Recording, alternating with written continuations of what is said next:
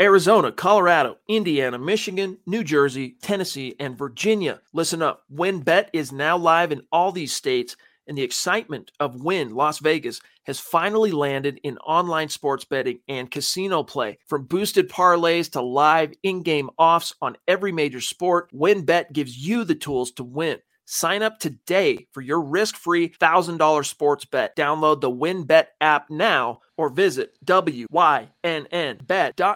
to start winning. You're listening to Building the Broncos with Nick Kendell and Carl Dumler, Broncos Country's leading draft and scouting analysts.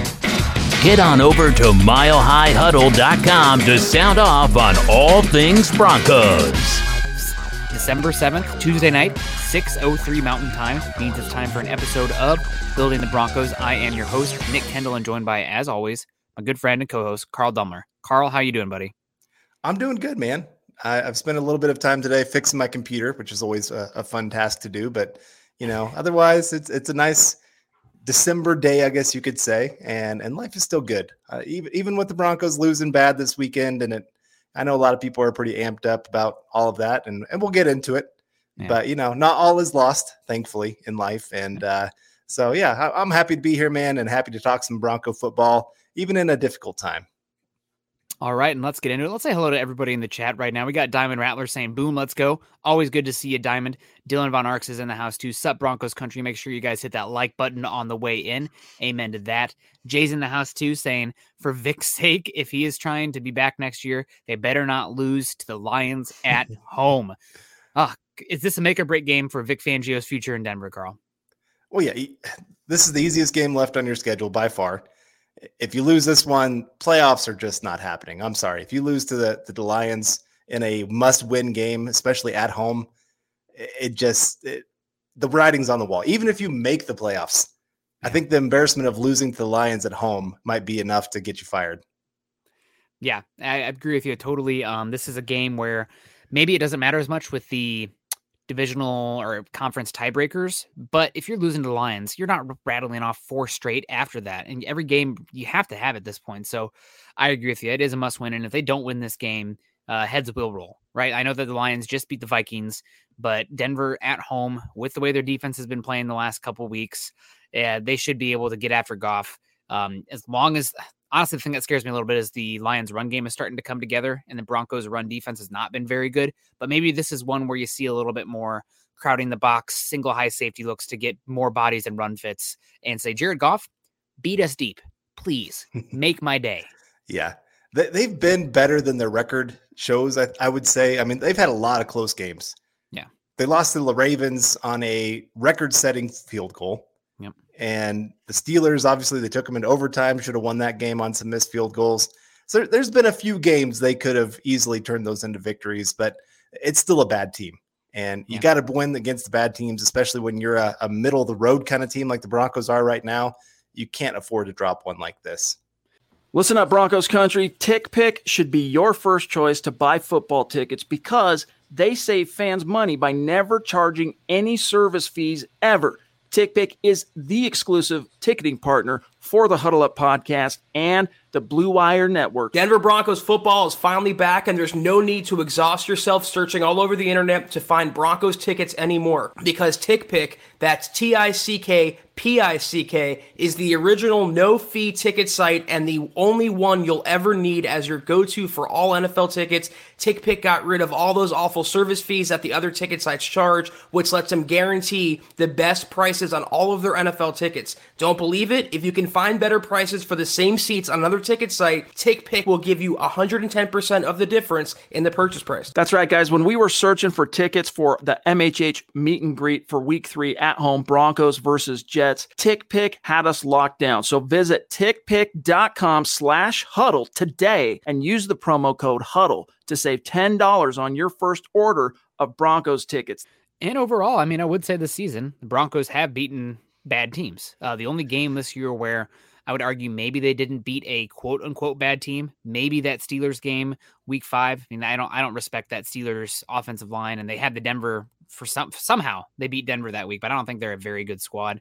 Um, and also the uh, the Raiders the week after Jon Gruden was fired. Those two hurt a lot, and I guess you can say the Browns too with Case Keenum. But um, for the most part, the Broncos have beaten the quote unquote bad teams. The Lions might be the worst team they've played this season. Right there, right now they've earned so far. If the season ended today, they'd have the number one overall pick. Um, but you know, it's the NFL. Broncos are actually favored by less in this Lions game than the Chiefs were versus Denver on Sunday night. so um, the eight points uh, spread right now. So you know, we'll see what happens. But the Broncos should beat that game. They Should win this game. I'm definitely, you know, we unless something drastic happens comes out here in the next couple days, I'm gonna pick the Broncos to cover the spread in that game, and they should win. If they don't, you know, good luck, uh, Vic Fangio and all these guys. You'll be looking for new work next year. Uh, we got Miguel Santa Steven coming in here saying, "Good evening, Jets. Congratulations to Justin Simmons on the three-peat." Of Walter Payton Man of the Year. Yeah, you guys make sure you are getting out there and voting for Justin Simmons for Walter Payton Man of the Year. We also got Lewis Condon coming in here with Facebook stars. Thank you so much, Lewis, for your support. And um, yeah, shout out to Justin Simmons again. I did you did you watch that video with uh, I did. Steve Atwater? Yeah, Awesome. I mean, what what a cool way to get to find out that you're the Walter Payton Man of the Year. One of the people he probably looked up to at the safety position growing up, and obviously has been mentored at some a, a little bit there with the Broncos organization, and uh, just getting that opportunity just to to have that kind of video played for him, and it, it was it was pretty awesome. And Justin Simmons, man, you couldn't ask for a better. I, I would call him face of the franchise. He's a great player on the field. Honestly, he's gotten better as the season's gone on. He is looking like maybe the first or second best safety in football right now, making plays left and right. Honestly, he's dropped about four interceptions this year. Yeah. He could be leading the NFL in, in interceptions. Uh, but like I said, then off the field, what this guy brings to the Denver community, uh, just left and right, he just he does. He, he's such a cool guy, and I'm so glad that he's a Denver Bronco. Yeah, and uh, Justin Simmons maybe not having the best season this year. Um, I think probably if I was voting right now, if there was like a single safety that would get the number one nod, it'd be uh, Kevin Byard uh, for Tennessee, who's been having a phenomenal season out there. But Simmons has been really good. So, uh, and like you said, on and off the field, he's what you want for a Denver Bronco. Um, very intelligent, very involved in the community, and when good people are good players on your team, and that's just you know that makes the world go round. It makes it so much more fun to cover this team and to follow this team. Mr. Stewmeat coming in saying, "How's it? How you doing, Mr. Stewmeat? It's uh, always good to see you in here." We also have a question from uh, Corey Johnson saying, "Maybe we can rework Vic's contract and move him to defensive coordinator next season. Who wouldn't want an easier job for some for the same pay?" What uh, what do you think on this one, Carl? Well, I, you have to give credit to the defense in this last game. Yep. They played one of their better games against one of the best quarterbacks out there, obviously, and uh, Patrick Mahomes. They shut down that offense. They did their job. Yeah. Like, like they they won. And credit to Vic, this defense, especially what now four of the last five weeks has played lights out. They've played like a top five defense. And and so yeah, if you could bring him back as a defensive coordinator, more power to you. I just I can't see that happening. I nobody likes to take that kind of demotion in the same organization that you're a part of.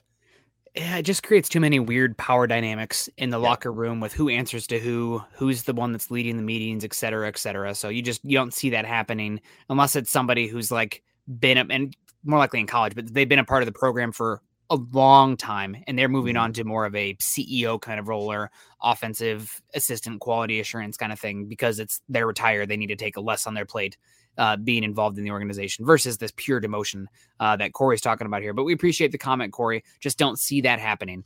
Uh, Brian Van Vorst coming in here uh, saying we need to fire and passion with every member of the coaching staff. Sticking his thumbs under his armpits and sulking on the sideline hasn't gotten him anywhere. Obviously, talking about Vic Fangio.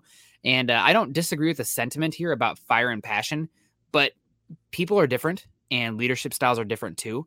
And what works for some guys isn't going to work for others. Like if Yeah. Bill Belichick was out here screaming about biting off kneecaps, it would what the hell are you doing, Bill? Like that's you're not being authentic to who you are as a leader. Um, or if Sean McVay came out and started being really curmudgeony, you know, that's that's not the type of player they are. So I think it's more important outside of the fire and passion. Obviously, you have to have passion, but to be authentic to who you are as a coach. And I think for Yeah. That also means that surrounding yourself with the right kind of guys to push those buttons. Like if you know that you are not connecting with the players the best or the rah rah, you need to have some rah rah guys in there. Yeah. Um, but that's just knowing who you are as a leader and setting yourself up to be the best leader as po- as possible, in my opinion. Right.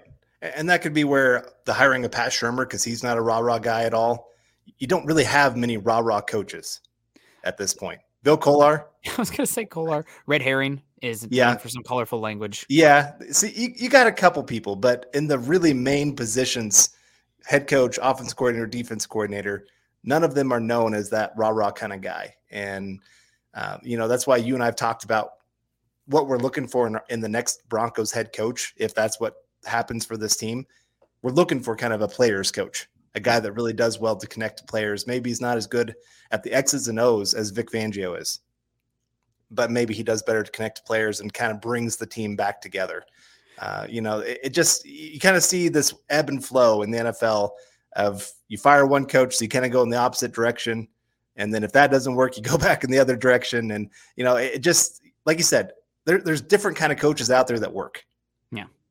I mean, Andy Reid isn't really known as a, a big time, like in your face, yelling and screaming kind of guy. He's pretty laid back.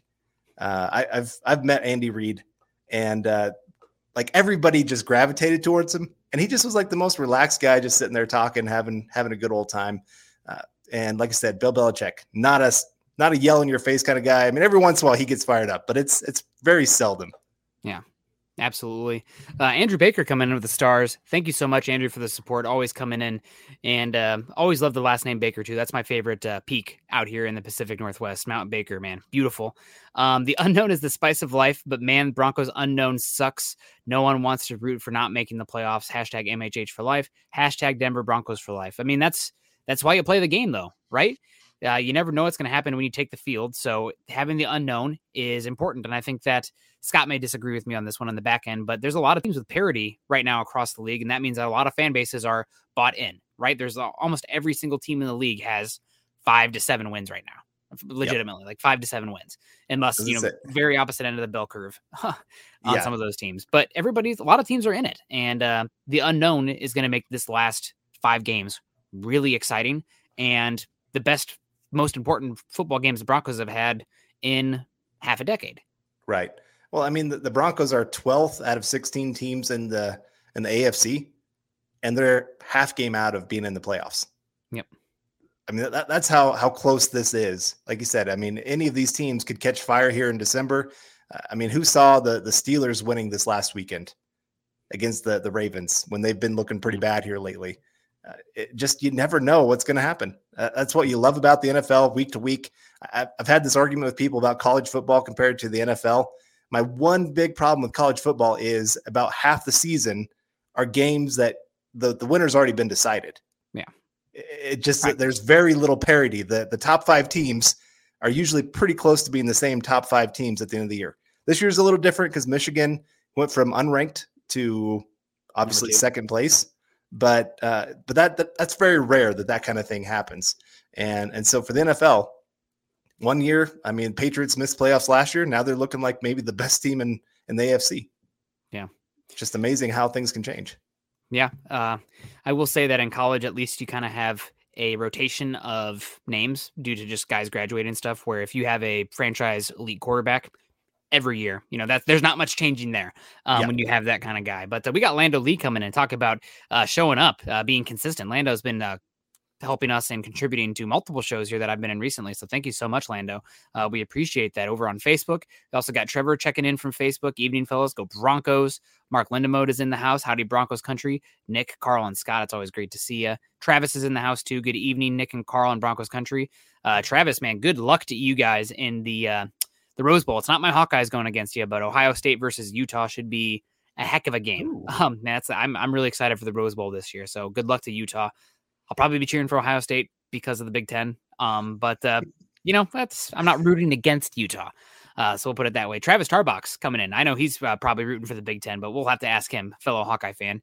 Uh, evening, fellas. I can still hear Mike Shanahan telling the guys in 1998, "You guys want to be a 500 football team in training camp. That's the way this team is going to be."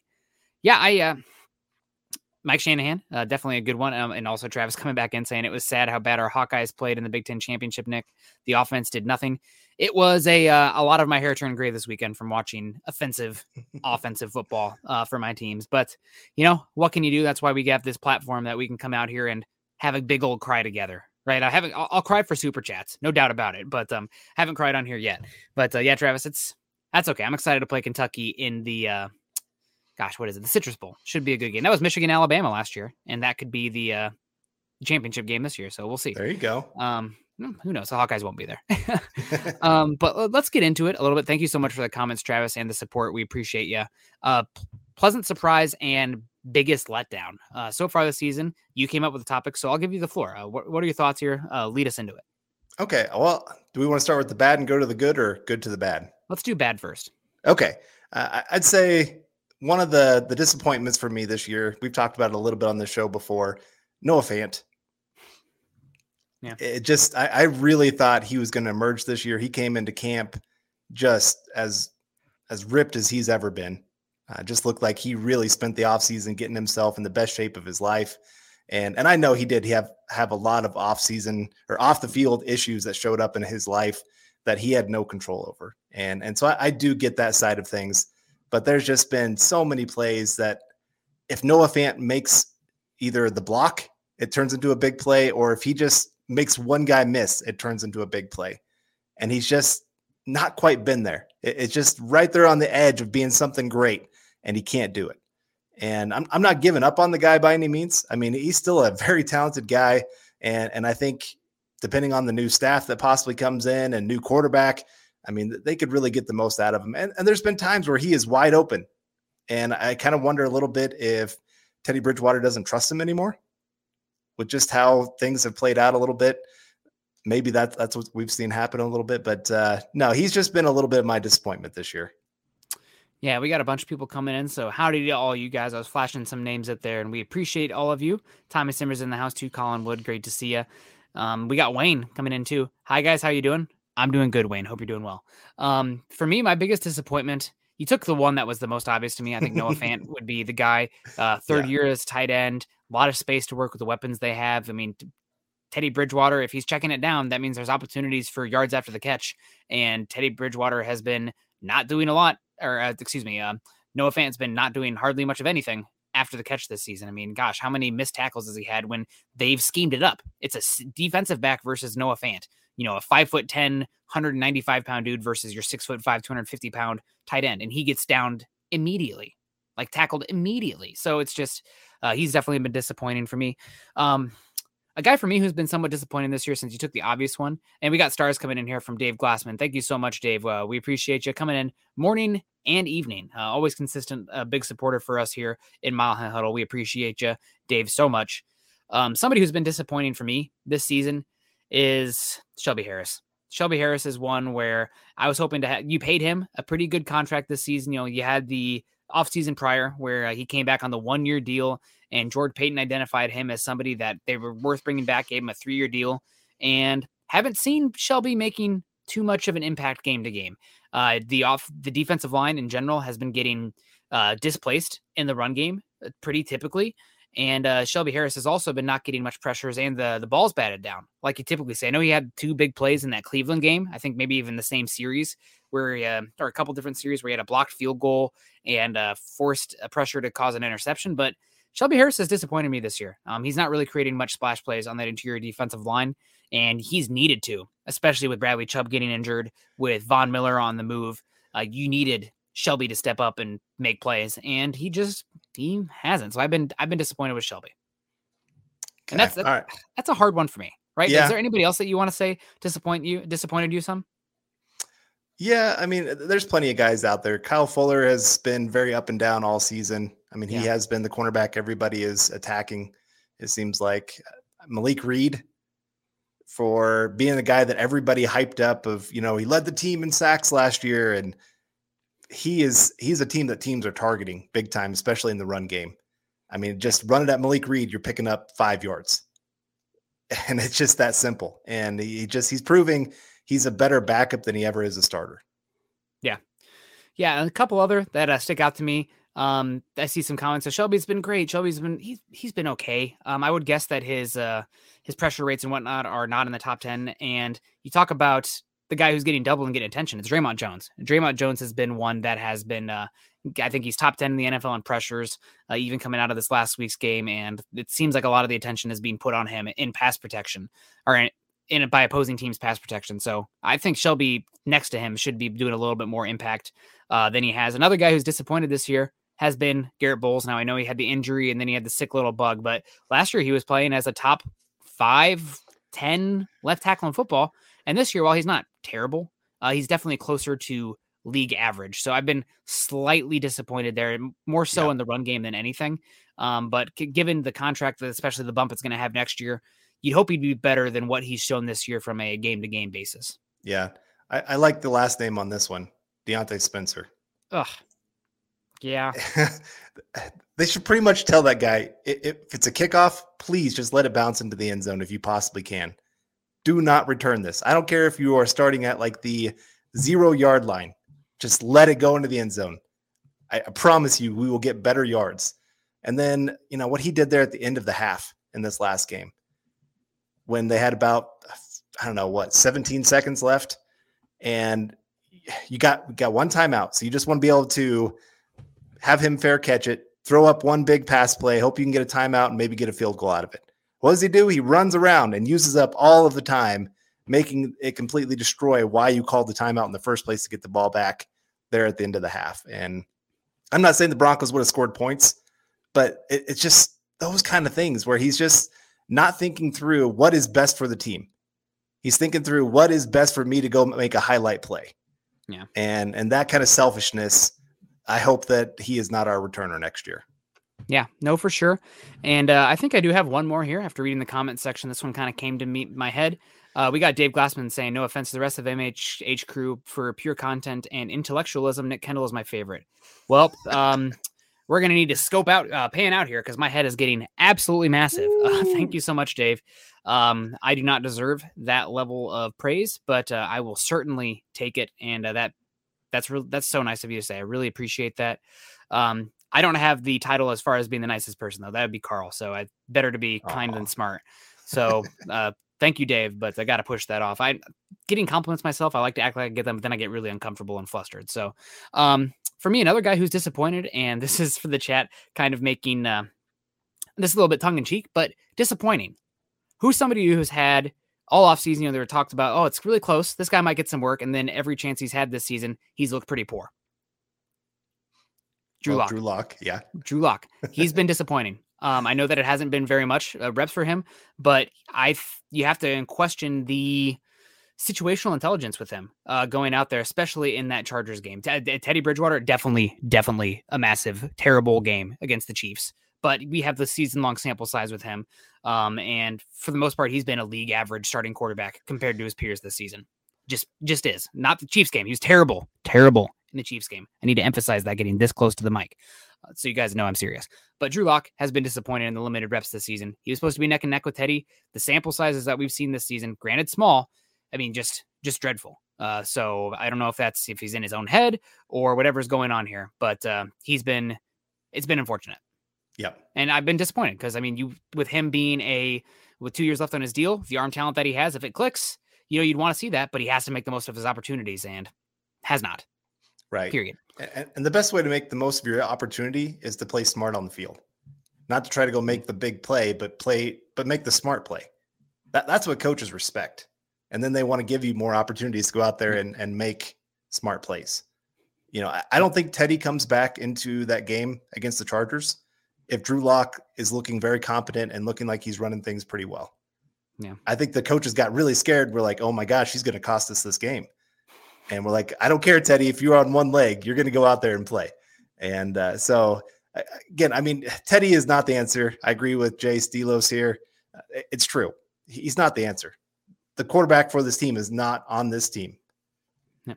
That, that's just the, the reality of our situation right now with this and it, it, sucks. It really does. When you look at the rest of the division and they all have their quarterback figured out, and now they can just sit there and say, okay, let's figure out everything else. Like until you figure out quarterback, you can't hardly figure out some of the other things. Mm-hmm. And uh, and so hopefully this offseason we'll see what George Paton can do. He worked magic this last offseason, so maybe he can do it twice in a row. Yeah, and I just got to say, I mean, for everybody on there, I was so ticked off at Teddy this last Kansas City game because he was the main reason they lost this game. He was dreadful. Yep. Um, I think that he only had one pass beyond eight yards until past garbage time. Um, just just dreadful. Uh, he he was the main reason they lost that game. Um, so uh, you know, that hopefully they'll get another chance at them with meaningful football in that week week 18 game because that was definitely on the lower end of the bill curve for the games he's had this year. Yeah. We got Colby coming in here. Thank you so much, Colby. Um, I'm assuming stars uh, said, remember we when we had Trindon Holliday or however you spell his name. I think he spelled it right. Um, I Yeah, missed that did. excitement. So. Um, double ended excitement on that one there, buddy. Um, it was the abject horror sometimes when he was fielding catches or making decisions, and then uh, the pure excitement, you know, when he makes some explosive plays. It was excitement, sometimes Uh-huh. not the good kind. Uh huh. Yep. He, could win you a game and lose you a game as a punt returner, and and Yeah. not very often you get to say that about a guy, but he just you closed your eyes as he was returning it or as he was catching it, and once he got it in his hands, then you're like, okay, let's see what happens here. And usually it was magic once he actually got the ball in his hands and took off. But oh my gosh, it was it was pretty scary watching him catch a football. Yeah, no, totally agree with you. Uh, we got Andrew Baker coming in saying, should we run the wheels off Melvin the rest of the way to boost stats and better his trade value? Seems like Pookie and Boone is the future. Go Nick, Scott, and Carl. Um, Melvin Gordon's not going to have trade value because he's a free agent at the end of the year. Yep. So uh, you can argue that you want to maybe use him um, to protect Mike Boone and Javonte Williams, but you're in the midst of a playoff run right now. You're six and six with everything you want still in front of you, still within your control. Um, so they're going to go with the best guy. And uh, maybe your argument is to use Gordon more so in other cases, or maybe even use more uh, personnel packages where you use multiple backs on the field. I don't advocate for that. Um, not in this economy. Even though you have two good running backs, you know that's you're taking a better pass catcher off the field or blocker in that situation. But um, you you have three very good running backs. It's a good problem to have. It's one position. Yeah, knock on wood, everyone. It's one position where the Broncos have not been super ravaged with injuries this season. For this is the first game, this last week, the first game where you lost a running back to injury. So uh, I feel very good though. Mike Boone, Yeah. limited action. Very excited about him. You know, everybody freaking out. Yeah. "Oh, why would you let go of Phillip Lindsay to have Mike Boone out there? It's like, well, I think you Right can there. maybe see why if you watch the tape. I don't know. Maybe I'm just uh, a little bit of a Yeah. curmudgeon who likes to be uh, against the curve on that kind of stuff. But uh, He don't did win an award this week. angry run. He run, yeah, angry runs. Him Yeah. and Quinn Meinerz winning that that trophy. So now the Broncos have two for the year. Uh, Two and a winning Two and that a half. two and a half. I Oh yeah, Quinn yeah, Miners we'll take it two and a half. Yeah. We'll, we'll give it to Quinn Meinerz, and and you gotta love Quinn Meinerz doing that on that play. Just Oh, yeah. of just that non-quit attitude of his. And we got Stone uh, Carranza coming in here with more stars. Thank you so Thanks, much for Stone. that. Really, really appreciate that. And, and Malcolm Brown from Alaska coming in with a super chat saying, "Let's draft two quarterbacks." Hey, Yeah. you know, more more darts at the board. And really, this draft class is kind of a hit and miss. I, I don't know. There, there might be a guy that really emerges from this draft, and it might not be even the first four or five guys taken off the board. Typically, when you see two quarterbacks drafted, it's because there is some dissent um, in the decision makers going on, where the head coach uh, or quarterback coach or offensive coordinator has a guy, and then the front office has a guy. Um, so I don't know if that would be a good thing because that I think that would point to some disconnect with the decision makers. But I uh, I don't think it's a terrible strategy either, especially in this draft. You took one day two, uh, and then took another one day three that had tools. Um, I don't think that would be the worst strategy when you're dealing with excess capital like the Broncos are right now. Uh, a couple guys that I like late in this draft, I'm I do tend to gravitate towards the tools uh, based on the tape and where we sit. You know, I'm not getting a, sit, a chance to interview these guys. I don't know their intelligence. I don't know their uh, character or their work ethic, et cetera, et cetera. But uh, Hendon Hooker for Tennessee, um, he was a transfer from Virginia Tech. Um, he tends to sail the ball a lot, which is an issue. But there's a reason that we're talking about him being day three in a quarterback class this week as this one. Um, but uh, he has a lot of tools. Scares me a little bit because he's in the same offense that made people think Drew Lock was going to be a first round quarterback in uh, Heupel with his junior year, and then um, Drew Lock regressed a lot going to the I think it was the Dooley offense his senior year. Um, but Heupel is now the head coach of Tennessee, and Hendon Hooker put up some good numbers with a simplified offense, but still good numbers with traits in that offense. And then uh, Caleb Eleby, I am so excited for Nevada versus Western Michigan because Carson Strong versus Caleb Eleby might be the best quarterback matchup in the bowl season this year. Oh, here we go. Uh, Caleb, there we go. Caleb Eleby. So we got CC coming in here talking about it. That might be Carson Strong versus Caleb Eleby might be must watch TV for uh, Broncos country. Who, Yes, who would have thought? West Western Michigan versus uh, Nevada. You know, that's that's the great thing is uh, you're finding quarterbacks all over the place these days. It's not just the major colleges, and uh, you know, I, I've I've emphasized this before. Of if I'm talking to a high school prospect that's looking at a college, go someplace you can play. You know, go to a Nevada where you're going to be able to start right away instead of sitting behind three other five star recruits that you're probably going to be transferring, just like we saw with the kid from Ohio State. You know, I, I understand it's really cool to get those kind of offers and things like that. Um, you know, I know we're getting off track on on this kind of conversation, but um, yeah, this is like I said, this is kind of a weird quarterback class. There, there's some deep names that you kind of like that have some tools that maybe you could develop, but nobody at the top that just makes you go, I have to trade up for that guy. Yeah. Uh, yeah, we'll see. Um, I did a radio hit piece with uh, Ben Albright and Ryan Edwards today, and they asked me, like, "What would be your strategy in drafting the quarterback?" And I told you it on here as well. I have six guys who I think are all pretty much stuck together, and I want to use the same strategy that I said they should use last year with the running back position. You have a tier, take the last guy on the tier. Um, you don't want to be the first one to start that run, but if there are six guys you like, be the sixth team to take one yeah. of those guys on that tier. Um, because that way you're using the lowest resource possible to get that guy that you still like. Right. So um, that that's where I sit right now. Um, obviously things will change as we get more information and work on more tape. Uh, hey MHH fam, coming in from Robot of Doom over on Twitch. Shout out to our Twitch folks. Uh, have some kind of bad personal news. My uncle has the bug. Gosh, damn it, robot. Um, and it isn't looking good at the moment. We're not sure if he can make it through the night. It's amazing community can pray for us. Uh, it would be a lot, um, a lot of hearts. Thank you. Well, guys, uh, make sure you're sending your positive vibes, thoughts, prayers, you know, whatever you you have uh, to Robot of Doom and his family and his uncle um, to pull him through at this time. Because man, that is that's rough, man. I'm I'm really sorry yeah. to hear that. For sure. That sucks. well, um, hopefully we can be here to at least give you a little bit of escapism um, when you're going through this as well. But the, definitely you have our thoughts, and we'll be checking in at some point soon. Um, yeah, kind of threw me threw me for a loop there, um, getting me off. But uh, hope you're doing well. And we got Trevor saying come in and praying. Um, here we go. Uh, from BX saying, Nick, how do you talk to Ryan? He's a Teddy apologist. You're talking Ryan Edwards.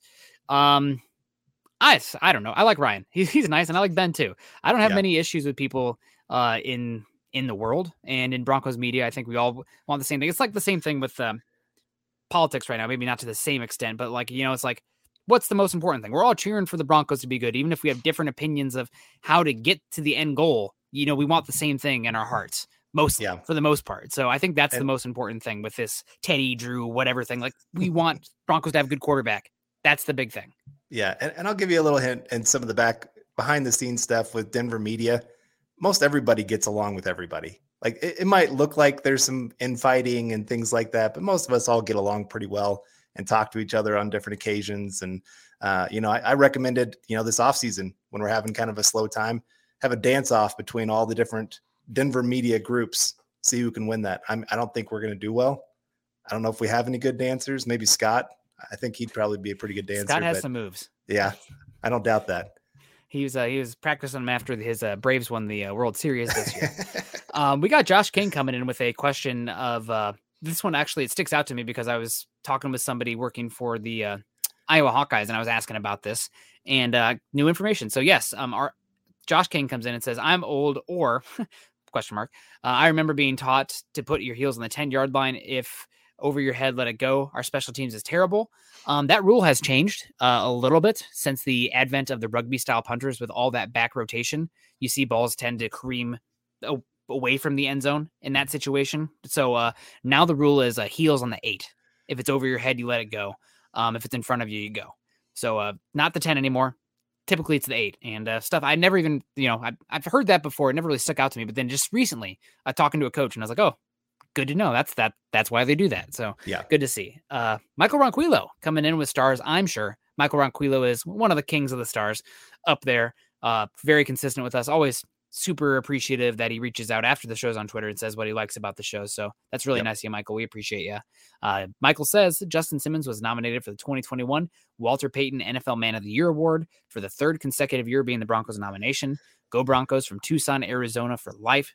Thank you very much, Michael. And yeah, we talked about that uh, earlier on, man, Justin Simmons, you know, there's a little bit of a debate about like, was he worth getting that big contract? How how important is it to pay a safety that kind of money? Is he impactful enough from the safety position to be talking about him as being one of the best safeties in the NFL or worth being paid the best safety money?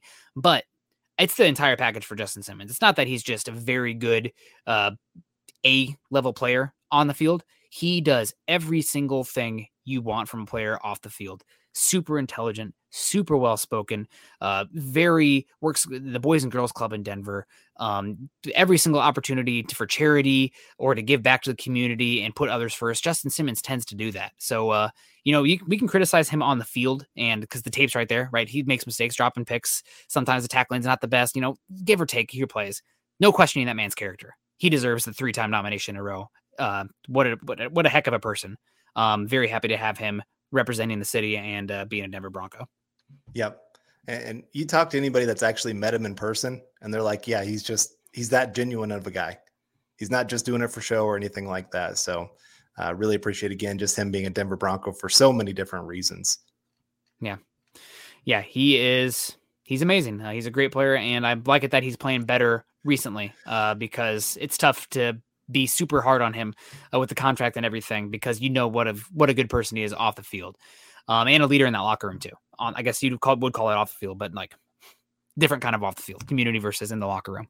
Uh, Trevor Sandel coming in here saying, Nick and Carl, your thoughts on Kliss's comments about the Broncos if they should be targeting Ben Roethlisberger next year. Is this likely? God, I hope not. You, ugh, God. You talk about everything I just said about Justin Simmons being amazing if they bring in Ben Roethlisberger, it's like the opposite of that. Big Ben is not known to be a very good person. Obviously, he's had multiple issues off the field, and uh, his game is regressing a lot. I know he's a Hall of Fame quarterback, no doubt about it. He's been great in the NFL for a long time, um, but he looks like he was washed last year. And I know they just won that game, but it was like 19 to 20 led on the Steelers defense. I want no part, yep. no part of Ben Roethlisberger in Denver. Yeah, no me, me either. There's a lot of there'd be a long list of quarterbacks before I ever got to Big Ben. Yeah. Honestly, I'd rather have Teddy back than Big Ben. Yeah. That, that's where we're at. But uh, we got Cody W coming in here with the super chat saying uh, PS2 could really get that uh, that Roddy with uh, ro- oh sorry rookie of the year. Yep, sorry, my bad. Uh, I'm used to seeing it in capital letters. Yeah, yeah, for sure. Yeah, with Lions game. That's my excuse.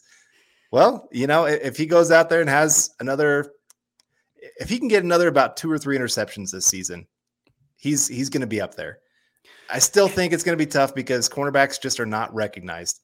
Uh, Champ Bailey, when he had mm-hmm. his big 10 interception season, and I think he had more interceptions than catches given up for the year.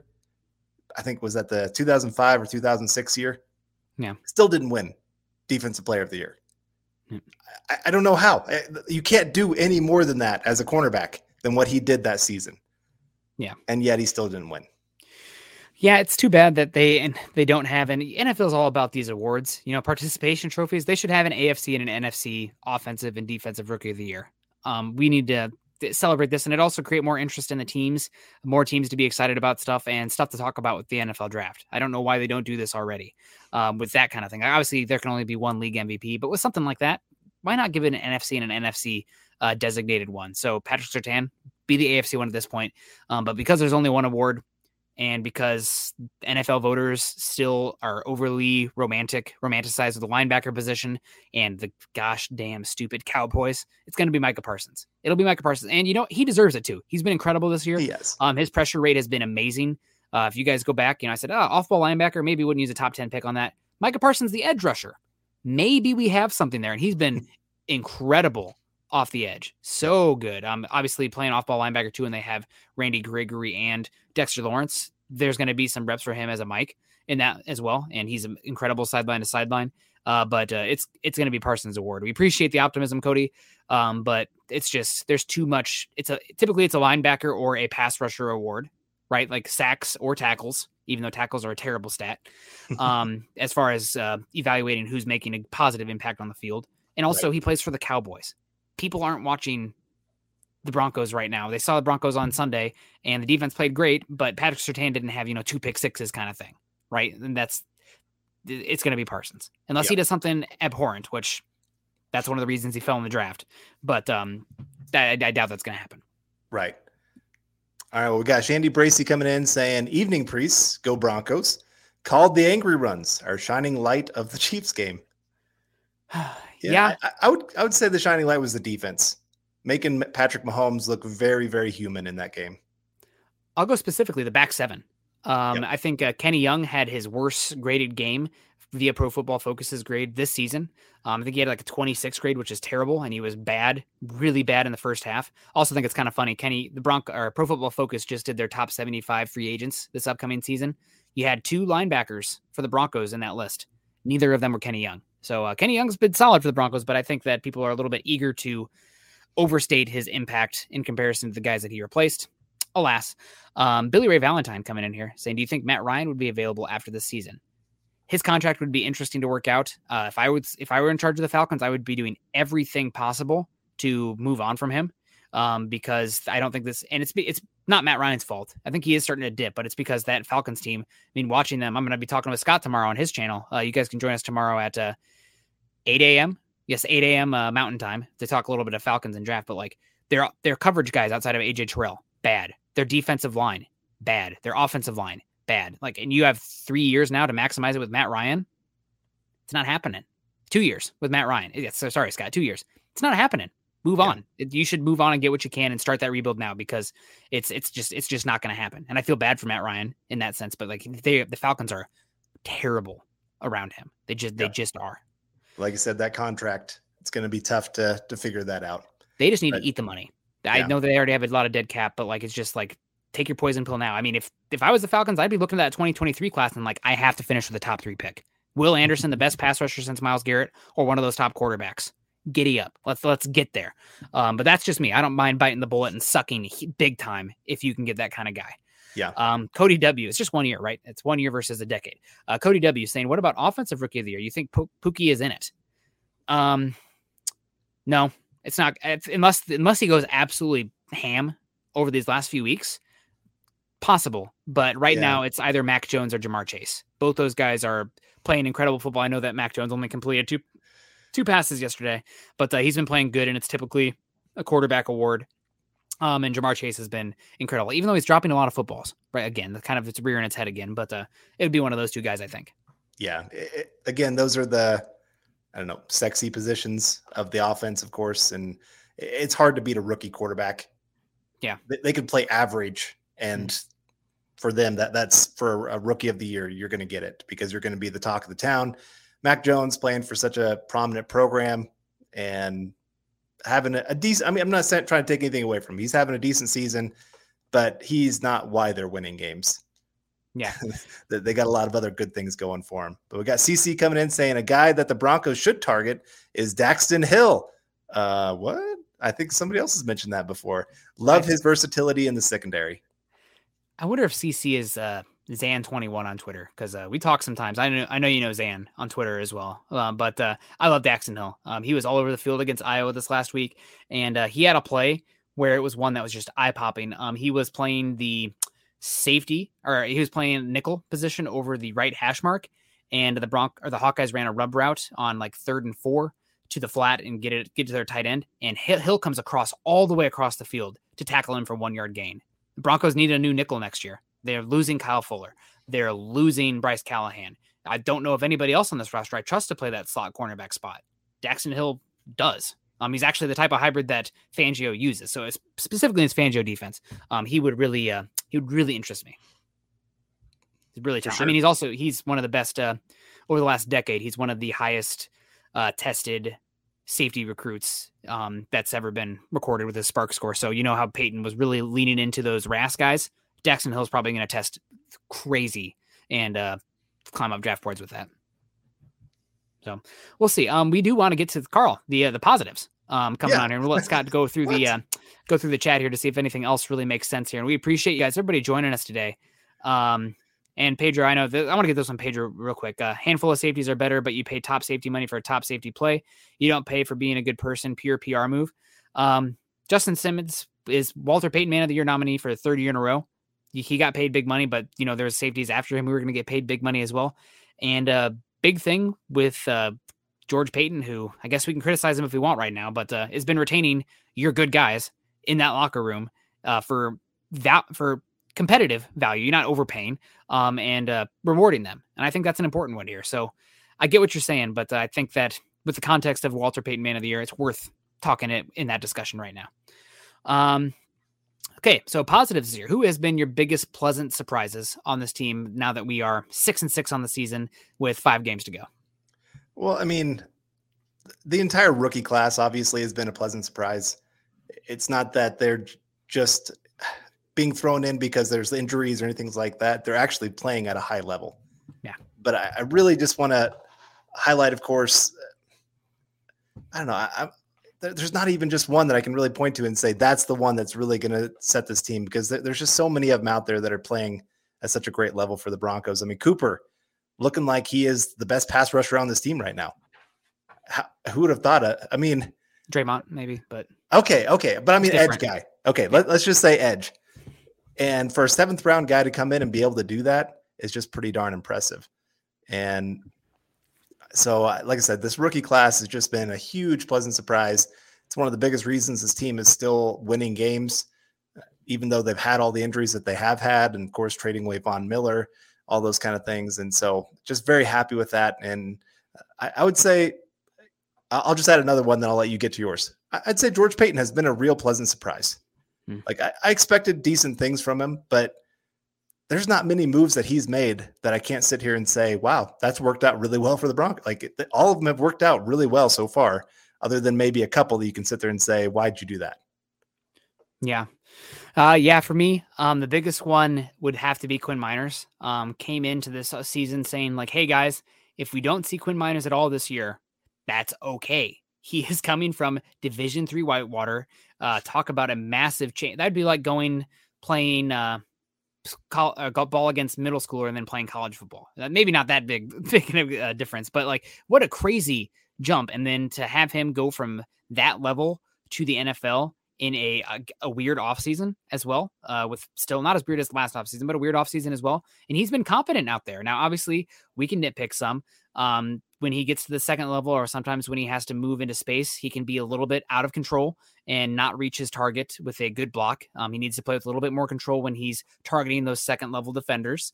Um, and he needs to be much better in uh, pass protection. But the fact that he's out there at all, looking competent, and not only looking competent, but splash plays in the run game, um, huge surprise. I was totally ready to be like, okay, well, he's going to compete for a spot next year because you're talking about the very end of the third round for a guy who was always supposed to be a project. So yeah. uh, the fact that he's come in and not only looked competent, but been one of the tone setters on that entire offense has been mind blowing to, to, me. Um, so yeah. what a huge po- positive and surprise. I was totally ready to write him off this season, not long term, but this season. And he's he belongs, right. man. He's he's really good. Right. And I mean, same with Baron Browning.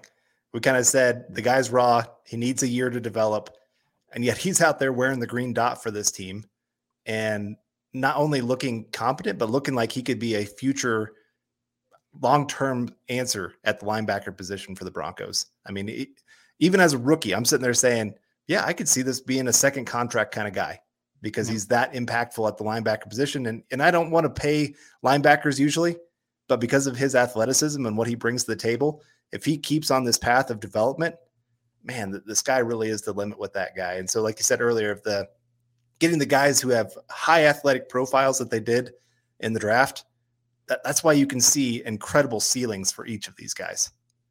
Yeah. No, I 100% agree with you there. Um, definitely both of those guys. Baron Browning is another one who sticks out to me as a big surprise. Um, another one who has been a surprise for me in a kind of a negative and positive way has been Kyle Fuller. Um, obviously, you paid him the big contract, um, and then he disappointed on the boundary, no doubt about that. But to see him be a healthy, not playing, logging any snaps for multiple games, and then stepping up and playing the nickel spot um, this season, which is something he's never played before in the NFL, and I don't know if he played there in college either. I mean, hats off to him right? That this is a team that uh, he only signed a one year deal, and it would have been easy for him to kind of pack it up once it was obvious that he was being displaced on the boundary. But uh, he got his number called, and he played pretty well um, so far in the nickel. And I know that he's not perfect in the nickel by any means, and that's where a lot of play- teams are targeting right now. But I think that's also a testament to how good uh, Darby and Surtain have been on the boundary. So Fuller is a positive for me because of his season's path so far and his ability to answer the bell uh, when they said, "Hey, we need a nickel to come in here," and he's he's played for the most part solid there. Not great.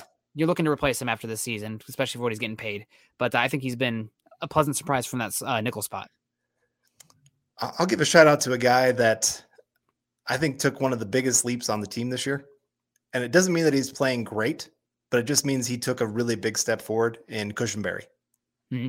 I think he went from maybe worst center in football as a rookie to I'd say he's more middle of the pack this year.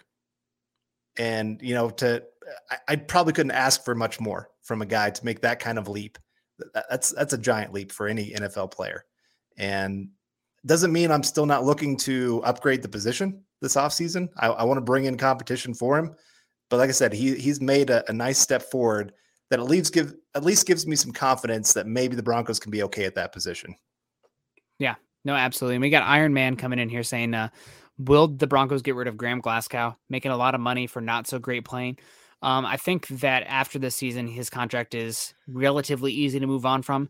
So I would expect that to happen. Uh, maybe you could see a renegotiation of that contract to give yourself some flexibility for a guy who has played, can play all three spots along the interior, um, and then not have that dead cap hit while retaining depth at the position. But I think it's most likely a move on from Graham Glasgow just with how, with how the contract is set up and the fact that you have three to four young guys on the interior that you feel pretty confident in uh, taking the field and looking good. You might you will need to add depth there again this offseason at some point, but uh, feel pretty good about Risner, Cushenberry, Meinerz, and Muti as a your core four interior for yeah. 2022.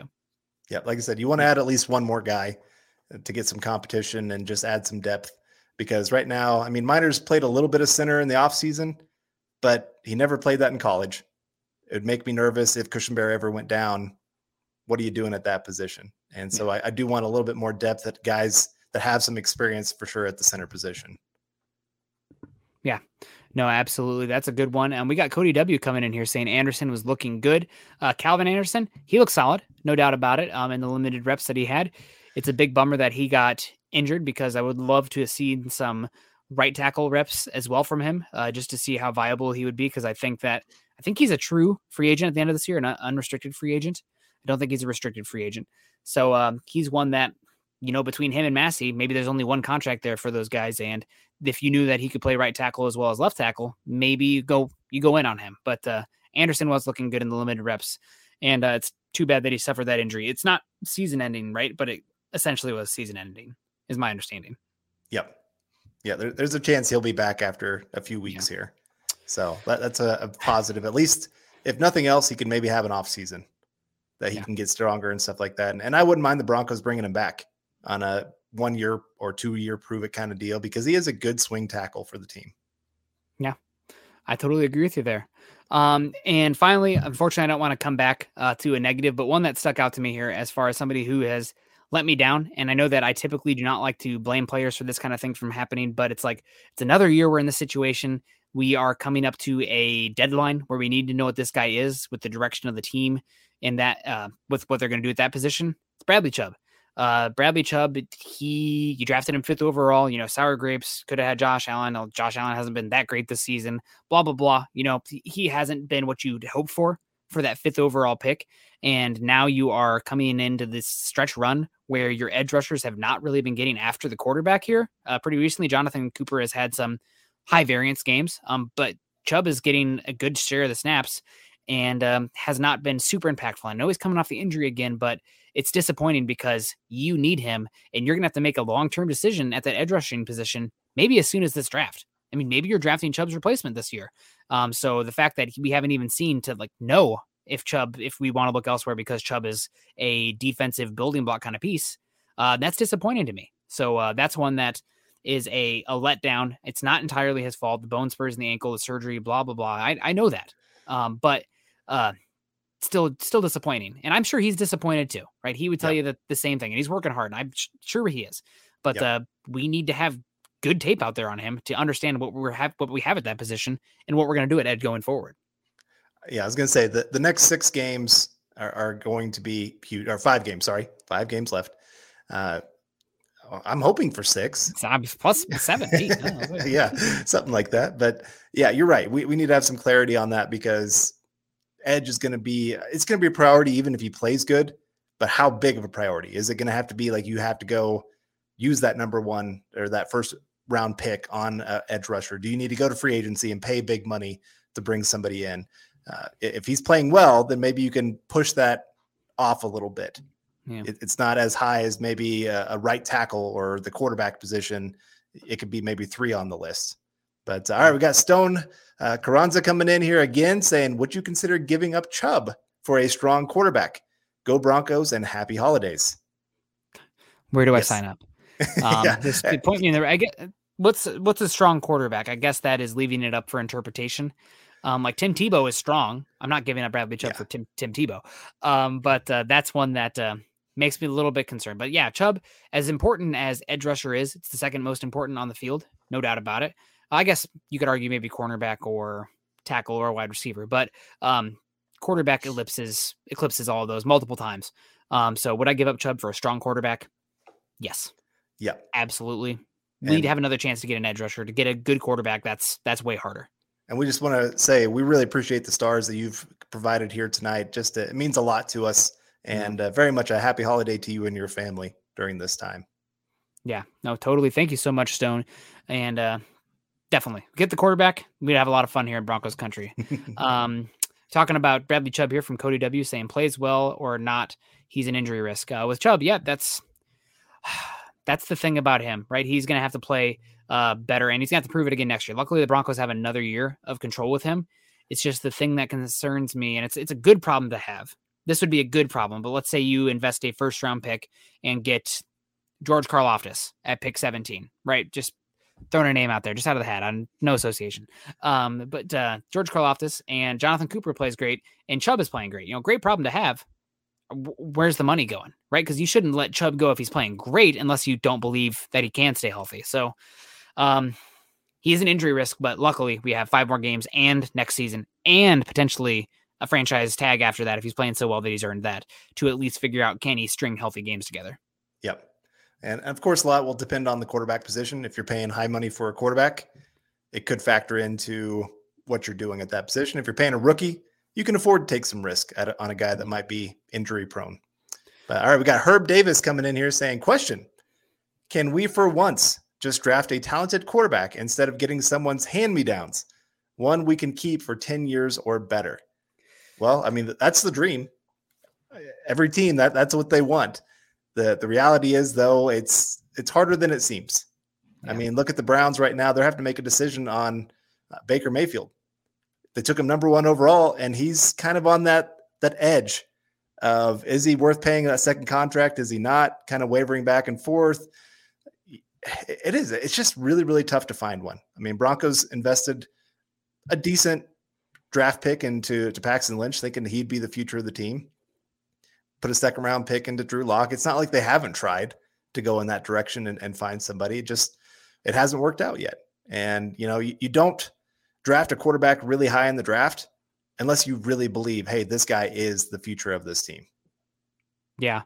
I mean, ideally you'd get that, but also it's the context of this quarterback class. You know, you don't have a, even though he struggled so far this season, you don't have a Trevor Lawrence in every single class. You don't have five quarterbacks go in the top 15 picks of every single class, and that just doesn't seem like it's going to be the case this season. Um, so maybe you get lucky and you get a guy day two, and he ends up being a Derek Carr or a Dak Prescott for you. Um, you know, that's that'd be great. Um, I would take either of those guys, especially on their rookie contracts. Um, but it's just it's hard to do. So uh, ideally, you find one draft. But the other thing is with drafting a quarterback, especially this year's crop, you're not drafting any of these guys for what they're going to be in 2022 right? You're drafting these guys for 2023, honestly, 2024. I think two years in the league for any of these rookie quarterbacks before um, I'm starting to really buy in either way. And with the way this roster is built right now, I mean, outside the quarterback position, it's ready to go for the most part. I mean, obviously, it's not a perfect roster, but there's a lot of pieces here. Uh, it reminds me a lot of uh, the Tampa Bay Buccaneers the year before Tom Brady came in, and you pluck him in, and boom, Super Bowl. Um, so, uh, you risk losing a lot of these cost controlled guys over these next couple years, waiting for that window to open for that rookie quarterback. Um, if you are hell bent on that rookie quarterback as well, and I still think that's the way to go overall if you can. But you shouldn't turn your nose up at potentially acquiring Russell Wilson and Aaron Rodgers because that means the next three years are going to be good. I know people want, you know, you want to be good for 20 years, of course. But there's no guarantees. So if you can get a window for three years, you take it. You take it, you figure out the rest later. For sure. All right, we got Clee Torres coming in here with a, a little bit of humor to kind of close out this evening for us. Why don't you ever see hippopotamuses hiding in trees? Because they're really good at it. There Yeah. you go. Hippopotamus, hippopotamuses scare the absolute bleep out of me. Um, man, have you ever seen one of those guys swimming in the, the swimming in the water and chasing down one of those boats? Hell no. Hell no. God, it's gators, uh, lions, all those guys. They get a bad rap. Hippopotamuses, best PR agent in the. We are talking about Justin Simmons being a PR move. Hippos, baby hippos, those things grow up to be cold stone killers. Absolutely not. not for me. I, I I'm not messing with no hippos. Hard pass. Unless they want to complain on the defensive line, then I'm in. Um, I do also like the videos when they crush those watermelons. That's always a lot of fun. Mhm. Um, any other uh, positives that you are interested in as uh, before we get on out of here? Some guys who have been pleasant surprises for you. well, I, I'm trying to think here of. I'll of give one. Uh, Pat, that- Patrick Surtain. Patrick Yeah. Surtain this early. I mean, we saw it last year. We had two cornerbacks drafted in the top ten in uh, Jeffrey Okudah and C.J. Henderson. Both those guys have looked really not very good. I mean, Okudah was the number three overall pick, even not you know back end of the top ten. And uh, Patrick Surtain has lapped those guys with how good he's looked out there this season. I mean, he's already top fifteen cornerback in football and ascending. I mean, he's only 21, 22 years old. So uh, Surtain, even though he had a lot of hype coming in with the ninth overall pick, he's surpassed the hype in my opinion. He's been that good on the field. So uh pleasantly surprised with how good he already is. I'm really Yeah. excited about that. All right, I'll throw another one out here, mostly because I just like saying his name because I can say it right. Albert Okwuegbunam. Okay. Uh, you know, it. it- It's it's always fun to wish, listen every week to them try to pronounce that name, and ah, man, they have an entire week to get one name right, and they can't do it. But uh, we, I mean, we worked on it obviously a long time to get it right, but uh, he's he's been more than I ever thought he'd be in the NFL. Yeah. He's actually done well of yards after the catch. I thought he'd be kind of a straight line guy, red zone target. No, they've been using him in third down situations. And, you know, he got hurt earlier this year, so he hasn't had quite as much opportunity, but he seems to be the tight end that Teddy Bridgewater trusts the most. And like I said, he, he's doing some nice things on the field as a receiver. He hasn't been a complete liability as a blocker. So, like I said, I, I didn't expect much coming into the NFL. We all talked about it on this podcast when we were doing the draft coverage. We were mad about that pick. And now I'm sitting here saying, I'm glad I'm eating some crow. Yeah, we're having some Kenny Pickett uh, questions in here, so might as well get into that. Um, Kenny Pickett is in- an interesting quarterback, but he's got three things going against him that make me a little bit skeptical. Now, I'm not saying I'm out on Kenny Pickett because I know enough to know that I don't know enough in general, especially with the quarterback because it's so much is between the ears and what's in the guy's heart. But Kenny Pickett is going to be 24 four years old as a rookie, um, which is extremely old for the quarterback position. Um, Trey Lance came into the league and he was drafted at age 20, 21. So he's three or four years older than Trey Lance, and Trey Lance is already going to have a year in the league than Kenny Pickett. Kenny Pickett has already played a bleep ton of games in Pittsburgh, so it's not like he's raw and developing in that sense. He already has a lot of reps. Um, so he maybe there's there's a good argument with his age and the reps he's had. He's already taken a lot of steps forward. There's not going to be this linear growth that you see from other quarterbacks. Um, and speaking a lot of those starts, Kenny Pickett was not that good before this season. I know he had a really high adjusted completion percentage because a lot of drops last year with Pittsburgh, but uh, definitely not somebody that people thought would be a first round pick. And finally, maybe this one will get some eye rolls out there, but uh, Kenny Pickett with eight and a quarter inch hands. Carl, um, there have been since 1999, there have been 207 quarter, 227 quarterbacks with their hands measured at the combine. Following me so far? Okay. Yep. Uh, how many have had eight and a quarter inch hand size measured? One. One quarterback. And that's, we're not just talking good quarterbacks in the NFL or anything like that or blah, blah, blah. In the NFL combine since 1999, out of 227 quarterbacks who've had their hands measured, one quarterback has hands that small. Um, and it's not an official measurement yet. So we'll see if, what that comes out to be. But for me, um, there are obviously outliers that work in the league. Sometimes that happens, but there is a reason that outliers typically don't work. So it just makes me a little bit skeptical and hesitant with him at this point with all those Right. factors stacked on each other. Um, if he's got the heart and the mind, then you know you can say, you know what, I'm F these outlier stuffs. I don't care. He's our guy. Okay, more power to you. But from where I sit, it just makes me a little bit skeptical. Yeah, I'm with you. I, I like Kenny Pickett, and I think if you want day one impact guy, Kenny Pickett's probably your guy.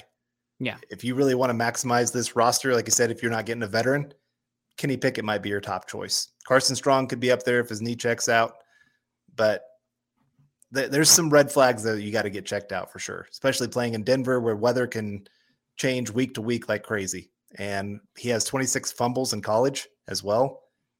That's another worry about those small hands. So Yeah. there's there's some things, and each of these quarterbacks in the top of the draft, they have some concerns for sure. But I wanted to get to Cody W here with his super chat. Pookie limited reps and still looks like a monster. Yeah, he looks like a star for the future. Uh, I, I've loved watching that guy play. He's been one of the few bright spots of this offense, uh, and you know made some plays that just were not there, and turned a two yard run into a, a 40 yard run. And it's it's been a lot of fun. I'm glad he's a, a Denver Bronco. I, I was a little leery about trading up for a running back, but so far he's been pretty much worth it. Yeah. Especially these next three years. Um, he's going to be great. But Scott makes a good point here from the Mile High Huddle account saying uh, limited reps might be the reason he looks like a monster right now. He's a rookie and he's fresh instead of hitting a wall. Um, and there's something to be said about that. I remember the year that uh, the Broncos leaned on CJ Anderson's legs. Uh, I think it was 2014 down the stretch. And it's like, oh my God, CJ Anderson, uh, Anderson putting up, you know, 20, 30 points of fantasy game uh, per week. And it's like, well, he hasn't been getting any touches. So everybody else is, you know, tired, bumped and bruised. And this guy's completely fresh coming in down the stretch. Obviously, uh, Williams is not completely fresh, but there is something to be said about having less wear and tear on you, especially now that we're in an 18 game season. Uh, you're going to need to see those guys. So uh, keeping them fresh, I think that's not a not a bad way to go at all. Yeah, I, I agree. I think you need to have two two to three good running backs on your roster because of injuries, because just guys get banged up throughout the year, and and just because you want to have that 25 to 30 carries a game if you can. You know, it usually means you're winning games, and you can't put that all on one player. And uh, Colin Wood saying, admit it, Nick, you hated the pick of Pookie at the time. Um, I didn't hate it, but trading up in the second round made me left me a little bit of a uh, uh, what are we? We could have used another pick on a defensive uh, depth player at that point with that extra pick we gave up. But you know, you can go back and listen to uh, Broncos for Breakfast dating back to March, where Scott and I one of our first shows talking about how much we liked uh, Javonte Williams and thought he'd be a great fit for both the Falcons or the Broncos. One of the first things we talked about on those shows. So trading up for um, him, you know, you got to hit on that player. Then it makes it that much more important to hit on that pick. But looks like they hit on it, and they're going to maximize that guy on his rookie contract. So we'll see. And uh, also, I tend to I try to do my best to uh, be happy about the controllables, right? And uh, that's something I couldn't control. So we're going to try to look at it as positively as possible and hope for the best because that's all you can do at this point. And uh, guys, talking about being positive, um, we got to get on out here. So uh, got to go cook dinner for the family. And I know Carl's got some stuff to do as well. So, and we're already at an hour and eight minutes. So we appreciate you. Want to give a shout out to Clayton Huron. I saw that his uh, family is sick, um, dealing with a sick bug going on there. So hopefully everybody's doing better there. And also, again, another shout out to uh, Robot of Doom over on Twitch uh, with his uncle battling for uh, the night. So hopefully, hopefully we'll hear good news tomorrow. But uh, thinking about both of you guys, we appreciate you. We appreciate everybody in the chat. You guys are great. Um, chat was lively today, and uh, for the most part, pretty cordial. Uh, you know, sometimes sometimes I'm a jerk and I can flame people up a little bit, but uh, you know, that's that's fun. Um, so we appreciate you guys. Make sure you're following uh, Carl and myself on Twitter. Carl is at Carl Dumler MHH, and I am at Nick Kendell MHH. Also, make sure you're following us at BTB Football Pod as well as at Mile High Huddle. Uh, guys, holidays right around the season. Maybe you're like me, a little bit last minute with your shopping, or you have an incredible wife who uh, is a way better gift giver than you, so you don't have to think about very much. But you still have to get somebody a gift. Why not get your favorite Bronco fan a something over at huddleuppod.com? We got hats, we got shirts, we got coffee mugs, we got gators, we got sweatshirts, et cetera, et cetera. Um, so make sure you go out there and get some of that and uh, share your swag with me on Twitter. You know, add us on Twitter so we can see it and re- reshare it and get some hype on that because they're they're good looking stuff. I'm I love all our hats. A lot of fun. Also, guys, if you're on Facebook, make sure you're joining us at facebook.com forward slash mile high huddle, as well as forward slash mile high huddle pod. If you are listening to After the Facts or you have an iTunes account, go to Apple iTunes, Apple Podcasts, and leave us a five star rating and a review. And we're going to keep reading through those as the shows go along. I'll read another one Thursday morning. Um, and also, YouTube folks, please subscribe, like, and share. Um, I know not everybody, especially this time of year, is in a position where they had they have the finances to contribute to the show in that way. But if you aren't in that position where you can do something like that, what you can do is subscribe, like, and share completely for free, and that helps us a heck, a heck of a lot. So we really appreciate when you do that. So, uh, Carl, what's the rest of the night looking like for you? Heading to the gym after this. I was planning on going before the show, but like I said, my computer decided to do the blue screen of death. And so I had to get my computer running just so I could do the show. Now I can go relax, get a little workout in, let off some steam about my computer maybe dying and having to go buy a new one. But uh, yeah, I think that's what I'm going to do. Then maybe get my living room ready for hanging Christmas decorations. There you go. Uh, we we leave on the fifteenth, so uh, we decorated early just so we could enjoy it around the house as well. So, um, well, guys, we appreciate you. Uh, some some of you, I'm sure, we'll see tomorrow morning on Scott's channel on YouTube. So make sure you go check us out there. Uh, the rest of you have a great night. Stay safe. Choose kindness. Go Broncos. You've been listening to Building the Broncos. Join Broncos Country's deep divers at milehighhuddle.com to keep the conversation going.